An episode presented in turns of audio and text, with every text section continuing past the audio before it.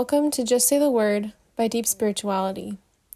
For today's mini quiet time, we are reading Matthew chapter 8 in the easy-to-read version. Let's begin.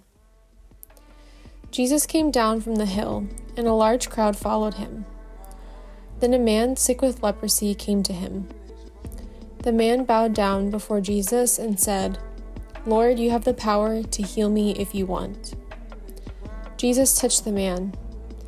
He said, "I want to heal you. Be healed."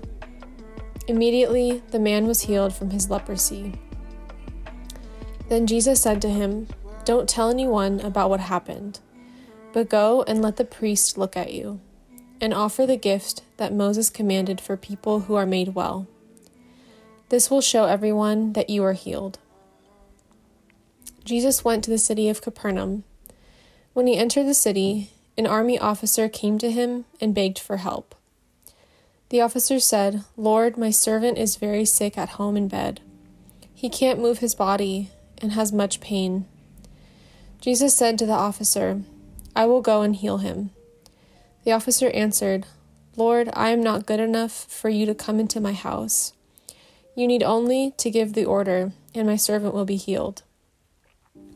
I know this because I understand authority. There are people who have authority over me, and I have soldiers under my authority. I tell one soldier, 'Go,' and he goes. I tell another soldier, 'Come,' and he comes. I say to my servant, 'Do this,' and my servant obeys me." When Jesus heard this, he was amazed.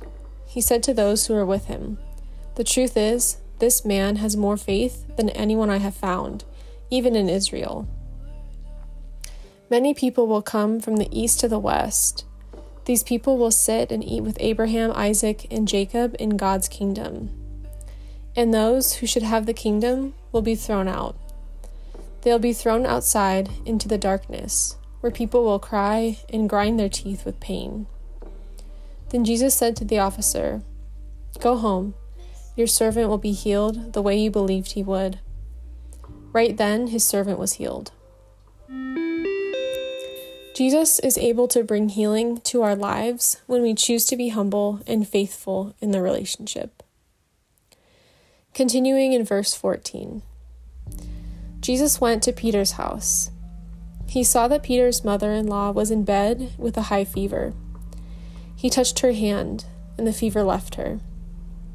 Then she stood up and began to serve him. That evening, people brought to Jesus many people who had demons inside them. He spoke, and the demons left the people. He healed all those who were sick. So Jesus made clear the full meaning of what Isaiah the prophet said. He took away our diseases and carried away our sicknesses. When Jesus saw the crowd around him, he told his followers to go to the other side of the lake. Then a teacher of the law came to him and said, "Teacher, I will follow you any place you go." Jesus said to him, "The foxes have holes to live in, the birds have nests, but the Son of Man has no place to rest." Another of Jesus' followers said to him, "Lord, I will follow you too, but let me go and bury my father first." But Jesus said to him, "Follow me, and let those who are dead bury their own dead." Jesus got into a boat, and his followers went with him. After the boat left the shore, a very bad storm began on the lake. The waves covered the boat, but Jesus was sleeping. The followers went to him and woke him. They said, "Lord, save us. We will drown." Jesus answered, "Why are you afraid? You don't have enough faith." Then he stood up and gave a command to the wind and the water. The wind stopped, and the lake became very calm. The men were amazed. They said, "What kind of man is this? Even the wind and the water obey him." Jesus teaches here that the reason we live by fear in our lives is because we do not choose to live with faith. Faith always overcomes fear. Let's continue in verse 28. Jesus arrived at the other side of the lake in the country of the Gadarene people. There, two men who had demons inside them came to him. They lived in the burial caves and were so dangerous that no one could use the road by those caves. They came to Jesus and shouted, "What do you want with us, Son of God? Did you come here to punish us before the right time?" Near that place, there was a large herd of pigs feeding. The demons begged Jesus, "If you make us leave these men, please send us into that herd of pigs."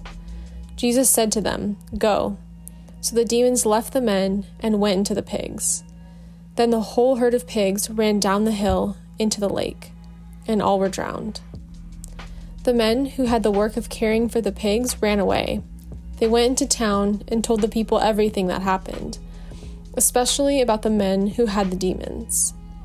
Then the whole town went out to see Jesus. When the people saw him, they begged him to leave their area. Like the people in this story, it can be easy for us to misunderstand Jesus and God, being afraid of them, worrying they are angry or disappointed in us, or assuming they don't want what is best for us. But Jesus shows time and time again that he and God do not care about our outward performance, but love us genuinely and desire to do good in our lives. And that concludes Matthew 8. Make sure to subscribe to the Just Say the Word podcast feed and visit deepspirituality.com for more content to help you walk with God like never before.